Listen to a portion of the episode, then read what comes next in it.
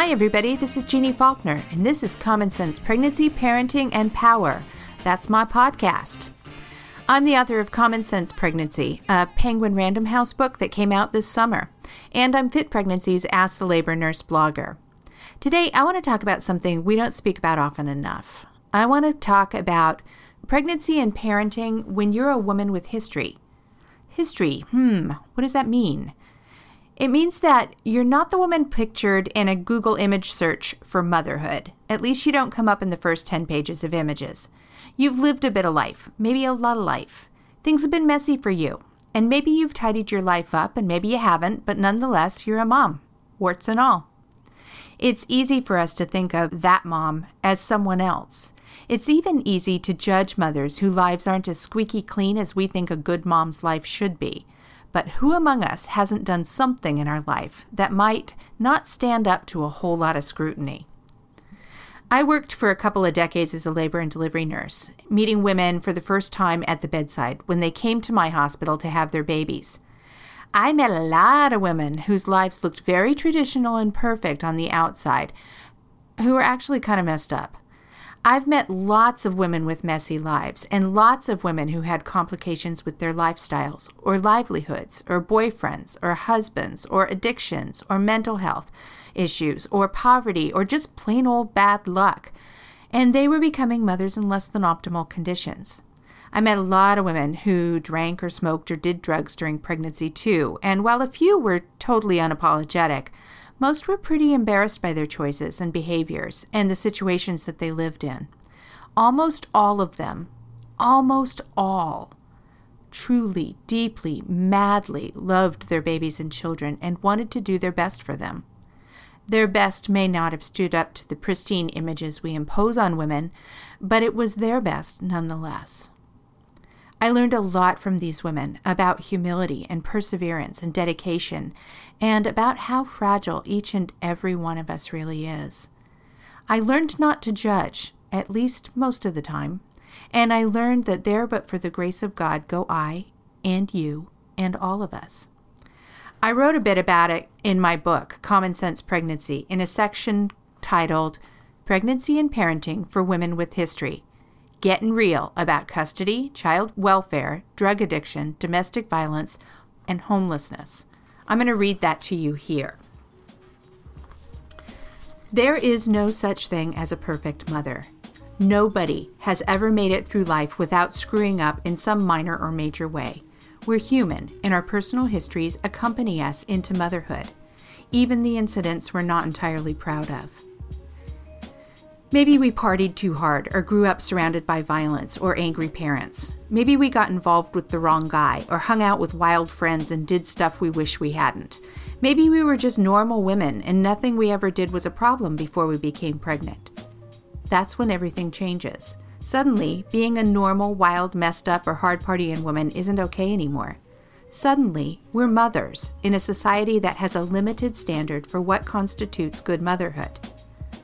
And just because some women don't stand under that very small umbrella that covers our society's definition of good motherhood doesn't mean they're not good mothers.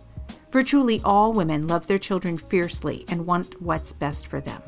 However, for some, circumstances have left them vulnerable. In the United States, few mothers are guaranteed all the financial, emotional, employment, and childcare support they need to be the best mothers possible and some vulnerable mothers get very little support at all. There are services out there to help with addiction, unemployment, homelessness, and violence, but in such limited supply that many women living in desperate, disadvantaged circumstances can't access them. What we need is a bigger umbrella that covers all mothers, even those who are less than perfect. One that recognizes we all need support, not judgment. If we do better at taking care of all mothers, then mothers can do better at taking care of their children. What should you do if you're at risk and need help to be a good mother? Number one, whatever it is making you vulnerable, fix it as best you can. Two, ask for help legal, emotional, financial, residential, educational. Getting help starts with reaching out. Three, access parenting support classes. Four, if you're in danger, find safety, a shelter or sanctuary. Five, build your community of supportive, solid people who can help you raise your children well. And six, tell your story. The more women share their experiences, the bigger the umbrella that covers us all. Finally, don't judge other mothers. None of us is perfect. We're all just doing the best we can. Some of us just have more to work with or work on than others. So, what happens to women who are unable or not allowed to raise their children? Who are the people on the other side of that equation who take care of those babies? We tend to hear about them only in the most dire contexts. We hear about foster care gone wrong and mothers whose ties with their children are permanently severed. And that's unfortunate because the real story is in all the people who work hard to make sure those vulnerable mothers and children get the best care possible. Today, I want to talk to a woman who has worked in community health as a registered nurse for a long, long time and knows what mothers, both biological and foster, are going through. Let's get Kathy on the line.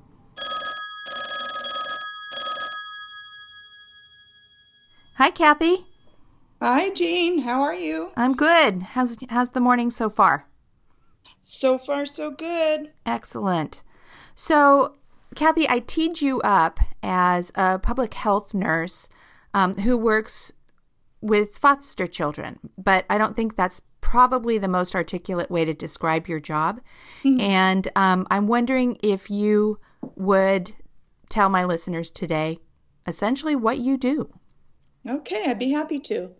So uh, it's true, I'm a public health nurse, and uh, I work with a population of children that are very young who have been placed in foster homes um, because of some sort of substance exposure situation. Which How young is young? From zero to 5 mm-hmm. And um, their substance exposure situation can be anywhere from being born with drugs in their system to being removed from a drug lab and other things. So, a lot of um, a lot of impact on their lives by a variety of substances. And we're primarily talking about chemical substances, drugs, substance abuse, right? Exactly. Yeah. Exactly. Okay. I my experience in labor and delivery was sort of on the other side of that equation, um, where a mother would come in and have her baby, and she would be the one who was exposing the newborn to substances, or just as often, it was her boyfriend, baby's father, or husband who was the who was the one, and um, you know, social services departments, children's protective services would get involved, and they would come in and determine whether or not that baby was going to go home with the mother, um, and often that baby didn't. Mm-hmm. And so the mother would be discharged without a baby in her arms, which was tragic on every level, mm-hmm. virtually every single time. Yes, heartbreaking. Yes, heartbreaking. heartbreaking. Broke my heart. It was, you know, just as hard on us as it was. It, no, that's not an accurate statement. It was hard on us. It was much, mm-hmm. much harder on the mother. Mm-hmm. Yeah. And yeah. so that's sort of the point where you would be introduced to that baby, right? Yes, exactly. And when what, they're go when they're home with um, their alternative caregiver, and that could be a foster parent or a relative. Sometimes mm-hmm. the most of the time they're going to go to a foster home at least initially, um, but oftentimes they'll end up with um, a relative of some sort, mm-hmm. or they'll just be in a routine foster, not a routine foster home, but a well-trained foster home. mm-hmm. Okay, yeah. Which I'd I'd love to know. I'd love to know your interaction with the foster mothers. Mm-hmm. Um, something about the moms who end up having to release their children or surrender their children or have them taken away from them. Um, and then talk a little bit about just what the day to day job is like. Mm-hmm. Yeah. yeah. So uh, that that was three different topics. You can choose. yeah. Well, um, you, I think probably the most important uh, thing that I do uh, has to do with working with the foster parents who are in a position uh, to be bringing a small stranger into their home um, out of the blue uh, that is um, has a lot of problems, whether they be two or three days old or they be four years old. Um, they're coming in traumatized in some way, be it traumatized from their substance exposure, traumatized from the lifestyle that they've been um, living in, uh, even simply the trauma of uh, going from a home they know to a home that they don't. And some of them, the newborns, are probably suffering the trauma of withdrawal from the substance that they'd gotten used to. Exactly, exactly. So there's there's the rare it's a very rare uh, child that as, as a matter of fact, I don't think there's any child that isn't uh, suffering some degree of trauma there. And um, so I work with the foster parents to um, help them learn how to take care of these children. Mm-hmm. Uh, help to well they they probably already know how to do newborn care if they're foster parents for newborns but are you talking specifically about how to take care of their unique needs because of their situation so the the experienced foster parents probably do know how to do newborn care. Yeah. But when the child is placed with grandma, it's been a long time. Uh-huh. So I have taught people how to give a bath. I teach people how to swaddle. I teach people what to do with babies that are having some of the nasty impacts from substance exposure, tremoring, screaming, various things like that. So um, you know, sometimes it's getting down to to the basics because it's been a long time. But for our foster homes, they're they're very well trained and they know what to do. Mm-hmm. So, but sometimes there's unique situations, and uh, we get in there and problem solve. Yeah, yeah. So that's that's a big part of what I do, and a lot of case management. You know, trying to make sure that these children are getting what they need, be it you know medical care, behavioral health care, developmental care. Um, so that's a big part of what I do. And then the other part is just supporting the caregivers mm-hmm. because it's a very hard job to um, to enter into this kind of a of a situation. It impacts everyone involved, um, the entire family, the child involved, the children and other children in the home, the parents, um, the foster parents, the biological parents, just everybody. Yeah. You know, somebody referred to it recently as um, a bowl of spaghetti. You can't touch, pull one noodle out without uh, jiggling the entire pile. I love that. I love that analogy. That could work for so many situations. Life in general. Like everything. Yeah, pretty much. Yeah, yeah. So let's talk about the birth mom. Mm-hmm. You know, yeah. in so many instances, that the birth mom who's had to have her baby taken away from her is vilified. You know, she mm-hmm. is looked at as, I don't know. I mean, you know, you, you read it, you hear it. She's the bad mom. Mm-hmm. Um, and I hate that because yeah, I I've been there with these women who are delivering their babies knowing full well that they're not going to get to have this baby, or maybe their other children are already in the foster care system, or whatever the situation. They're not bad moms. They're living miserable lives. They've gotten themselves into a situation, or maybe the situation happened to them that essentially took them down. Mm-hmm. And they got pregnant, as you know, 51% of pregnancies in the United States are unplanned. Um, and then they are living the consequences. And it's just, I don't think that we give these women enough support, enough compassion. You know, if things mm-hmm. were different in our society towards women in general, many, many, many of them would get through this and thrive. Mm-hmm. Yeah. What's your take on that? Well, it's uh, again, it's that whole bowl of spaghetti issue. The the first thing I think to remember as you're bringing up these are not bad people. These are traumatized people. Mm-hmm. These are um, women, families that did not get to where they are all by themselves. Mm-hmm. They didn't walk out the front door of their perfectly wonderful home one day and decide, you know, I'm going to go down to the corner 7 Eleven, you know, pick up some really addictive drugs, get heavily into an addiction, uh, go find a boyfriend that's going to beat the you know what out of me. Uh, get oh, pre- we say crap on my show. you know, get pregnant, keep using drugs, you know, give birth to an addicted baby. I think that's what I want to do with my life. That's the plan. yeah, pretty much. I haven't met that person yet. I never have either. And if and if I did meet meet that person, I would say, okay, maybe you got there, you know, came out of a normal home, but you started out with some mental health problems. Right, right. or some developmental problems. You know, there's something in there that is making you, you know, take these wrong, dangerous steps. Right.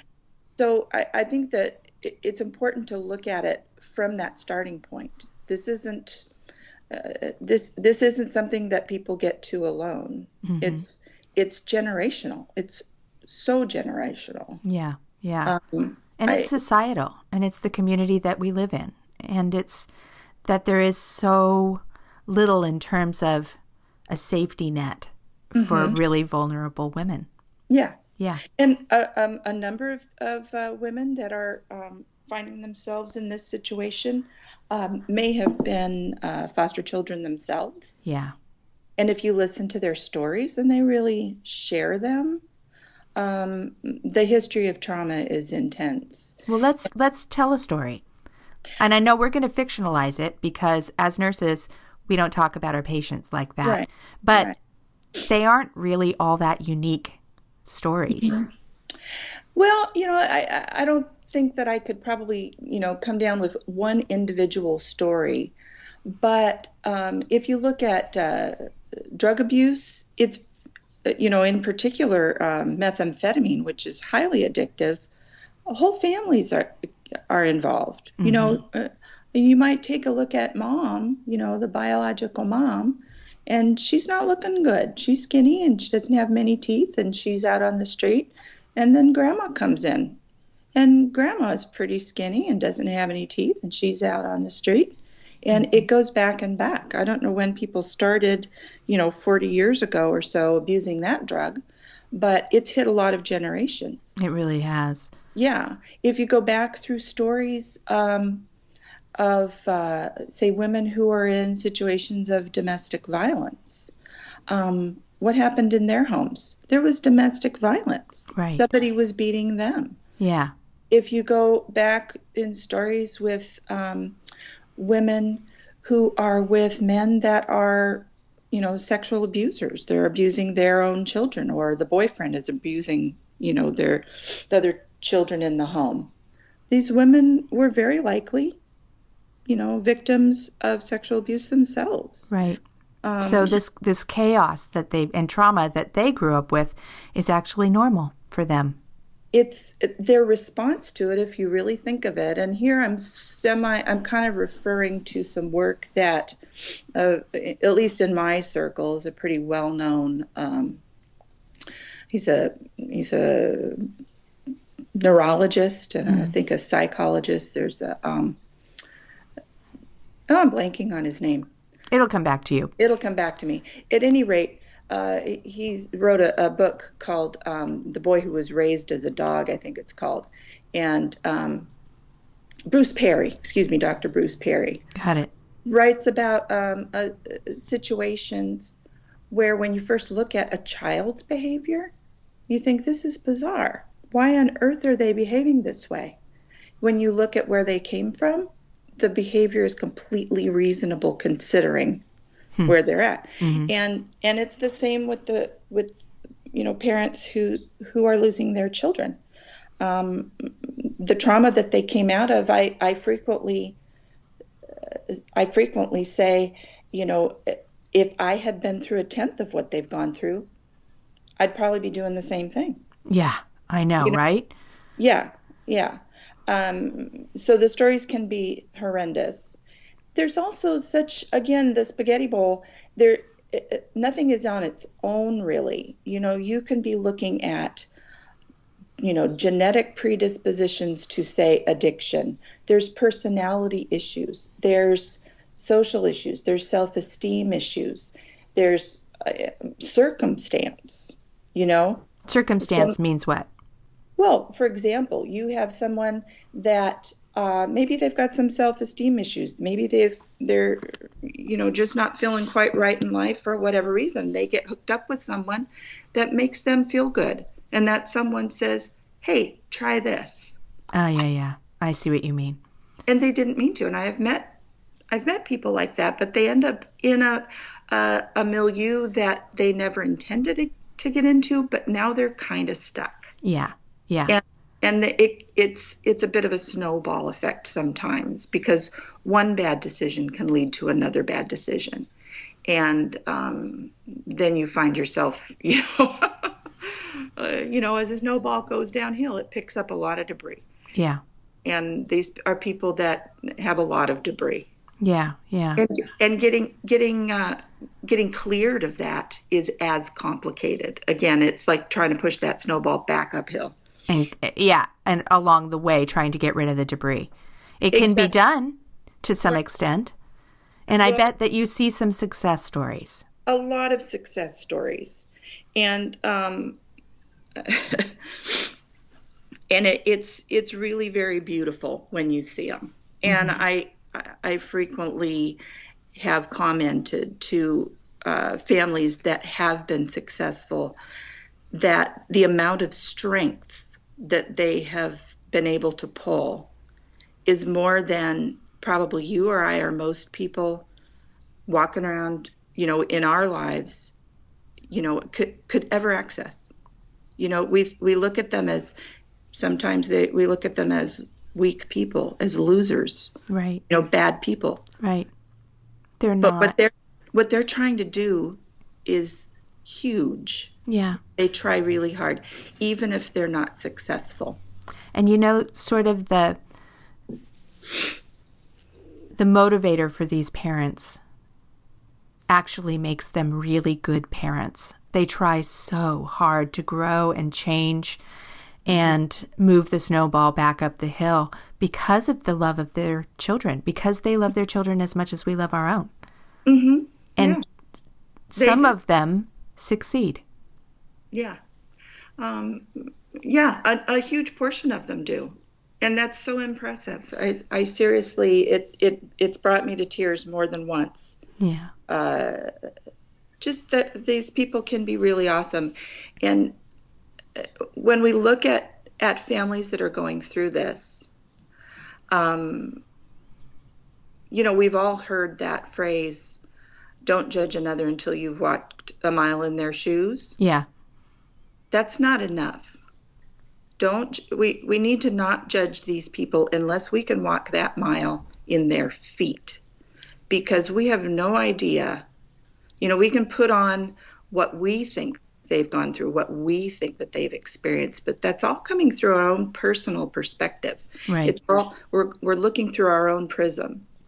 We're not looking through theirs. We're not looking through their eyes. You know we're not dealing with the the hardwired trauma that they're reacting to on a day-to-day basis Right. Right. we're, we're not trying to deal with the grief the loss the guilt the shame the anxiety, the depression. and the physical difficulties too you're you're withdrawing for something from something that has its you know teeth into you and you're uncomfortable you're more than uncomfortable You're painful. You're And- edgy. You're yeah. You're messed up. And you're giving up your coping system it was not a good coping system but it was what you had Yeah. and now you have no coping system and you have to do the hardest job you've ever done So much courage, so much bravery goes into that. And you know, so often all we hear is the vilified story.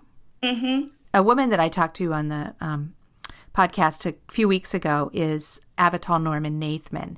And she's a, a writer and author and um, feminist. She wrote the book, The Good Mother Myth. And what she did was she collected short stories from mothers of all walks of life. Um, some of them would have fit under the umbrella of what we would call, I don't know that we would call them bad mothers, but we wouldn't necessarily say, oh, well, there's a good mother. Mm-hmm. And so much of of what we think about motherhood is it, it's portrayed in very whitewashed sanitized imagery. And it's such a limited that good mother is such a hardly any of us are that woman. It's such a limited persona. And I think it's really important to expand that so that people look around them and see mothers of all walks of life, all different, um, you know, professions, lifestyles. They're all doing their best. Mm-hmm. Most mm-hmm. of them. I have seen one or two um, who they really. It would be hard on any stretch to say that they were doing their best, but you know, even that comes from a lack of compassion on my part. I remember I remember several, but it was, you know, middle of the night women who were completely out of control of themselves would show up in the emergency room ready to deliver their babies and ha- then they get up to us really quickly. The ER was always terrified of these poor women. Um, they'd get them to us in labor and delivery really quickly, and they would always be ready to deliver. And you knew that they had timed it this way because they'd had no prenatal care. They'd mm. stayed out of prenatal care so that they wouldn't be linked up with the um, with child protective services, or mm. they knew that they'd be drug tested and they couldn't. They knew that they would be dinged for that, and so they'd show up at the last minute, hope that they could push out the baby, grab the baby, and run. And you know why they do that? Yeah, I do. They want their babies. They want their babies. Yeah. They want to get out the door with their baby under their arm, take them back to whatever living situation they have, and do the very best that they can. Yeah. And we were trained to see these women and recognize there's no way that that baby would be safe in her arms in the situation that she would be going home to today. Mm-hmm. And then it would be my job essentially to make that call and break her heart. Yeah. Yeah. yeah. Broke my heart too. Oh yeah. Yeah. Oh, I uh, remember uh, one of my the most vivid memories or stories that I have from those times was I, you know, I came on the night shift, I got my assignment, and I was assigned, I was a postpartum nurse that night, and I was taking care of a very young woman who um, had delivered her baby a couple of hours earlier, and we knew that that baby wasn't going to go home with her. And she made a living as a stripper mm-hmm. and you know lived in an insecure situation and had she had a rocky life. Um, she had been a foster child herself and had started into you know her current career. I think she was like 18 or 19 or something like that. She was delivering her second child. The first was already in the foster care system. Mm-hmm. And I went into that room, and the room was filled with women who were her friends, and they were her coworkers, and they were surrounding her with as much love and affection as they possibly could. Mm-hmm. Um, and they were jokey, and they were having fun, and they were making, you know, it, they knew what was going down here, and they were there for this young woman.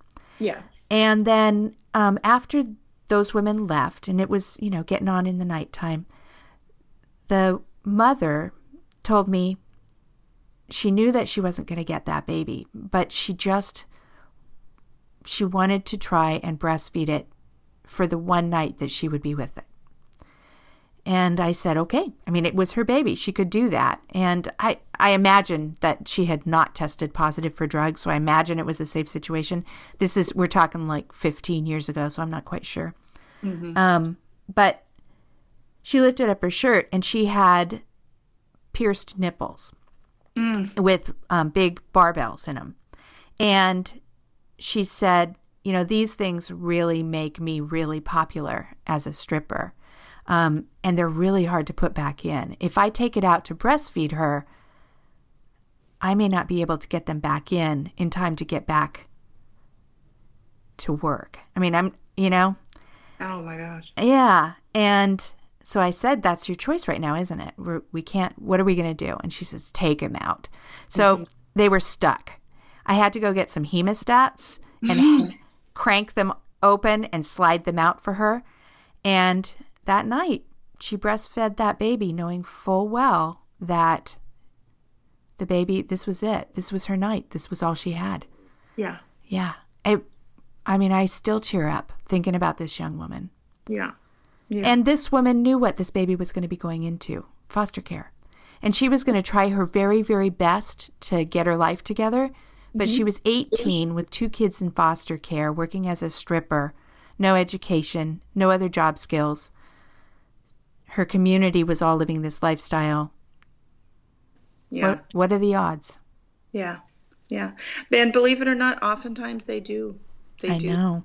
And now I think about it, that baby of hers is a 15 year old, or, you know, however old it was. And I wonder, did the cycle repeat or did the cycle start fresh with her? I don't know. Right. Yeah. Yeah. Well, you, know, you you said you said one thing there that I do I really do want to address here. When people hear the word foster home, Mm-hmm. uh, oftentimes the image is is of something out of you know a Dickensian, you know, Oliver. Yeah, it's grim. The stories we mostly hear are grim. Yeah, and that's because those are the stories you hear. Right. um, the the f- homes that I work with are exemplary, and I would say that most of them are uh, people are people that go into foster care are an incredibly special breed of people.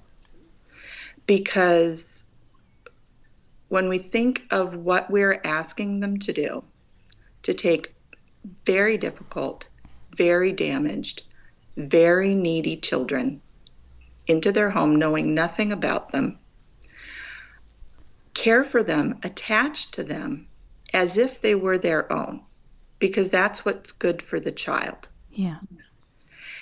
Knowing that at any point, on a moment's notice, this child that you've loved, cared for, stayed up nights with, you know, the whole gamut uh, could be removed from your home at a moment's notice. Right. Removed from your your arms, your husband's, your children's lives. They've bonded with them as well. And you know, these children can be in their homes for six months, a year, a year and a half, sometimes longer, depending. I mean, Uh-huh. that, that's not usual, but quite some time. And they may never see them again, Yeah. Yeah. ever, ever. And so we're we're we're asking people to do that. And I've heard it said, oh, you know, foster parents they just do it for the money. I've heard that too. They don't make that much money. No, they don't. they really don't. I'm sure there are those people out there that are unscrupulous and in situations where they can work the system, but I really don't feel that that's the the predominant reality. right. And in addition, you know, a lot of these foster parents are agreeable to working very closely with the biological parents.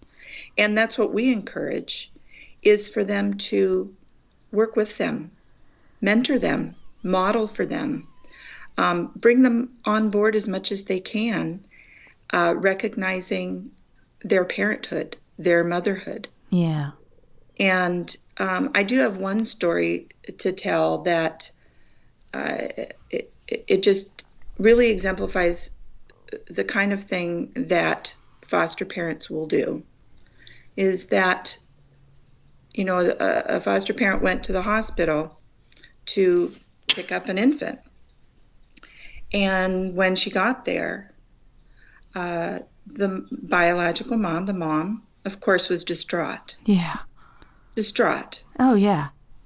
And the foster mom said, you know, do what would you like me to dress baby in? Did you bring something for baby to um, to be dressed in to to go home? And she said, no, no, I don't. I don't really have anything. I, you know, I'm not ready for this baby. You know, I, I don't. I have nothing.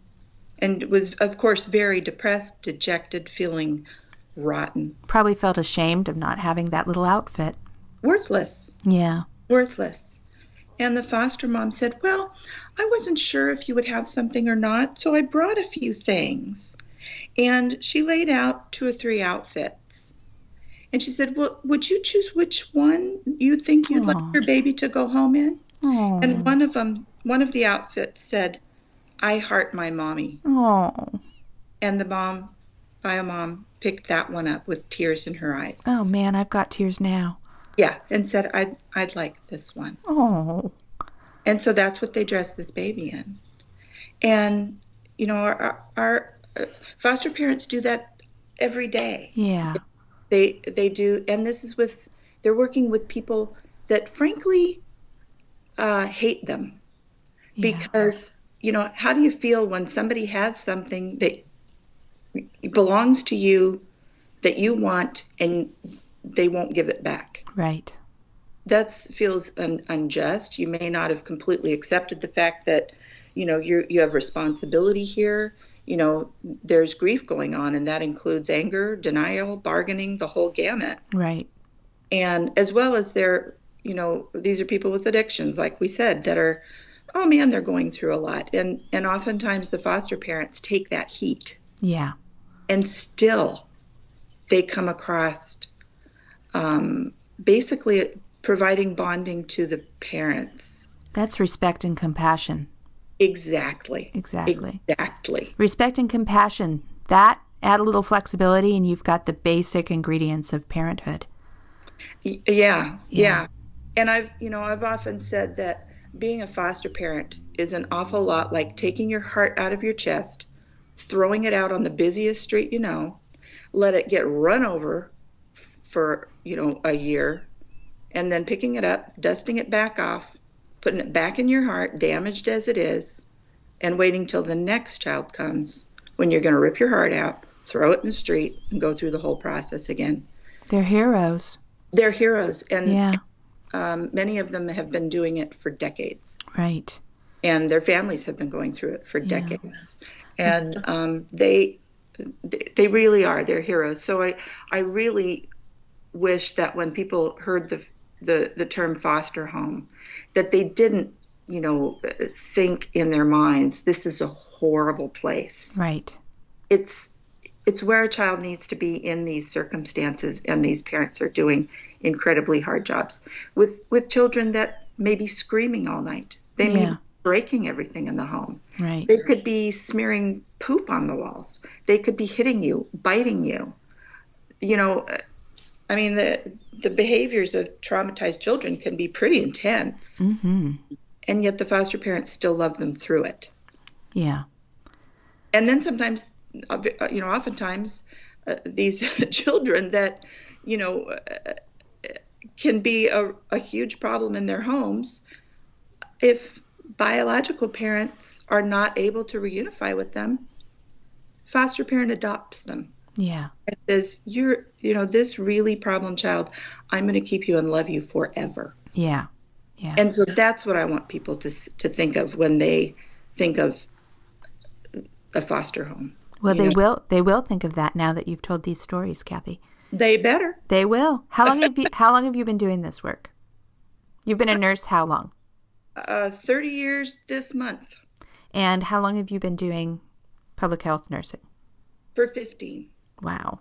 yeah You've and got your chops. most of them most of those years either with the foster care system or with at-risk families so i've worked both sides Yeah. Yeah. Well, Kathy, I really appreciate your coming on the podcast this morning and telling us a little bit about this. Um, I imagine that as people listen to this, they're going to have questions and comments. And so maybe we'll do this again sometime down the road. yeah sure Yeah, great. that sounds good Great. thanks a lot Jeanne It's good to talk to you. okay take care Bye bye.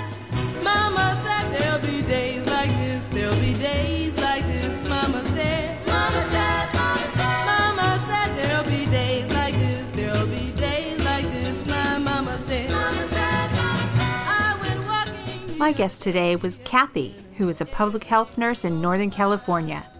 When I'm talking with nurses, we might not share last names because they want to be able to tell their stories without worrying about professional uh, backlash.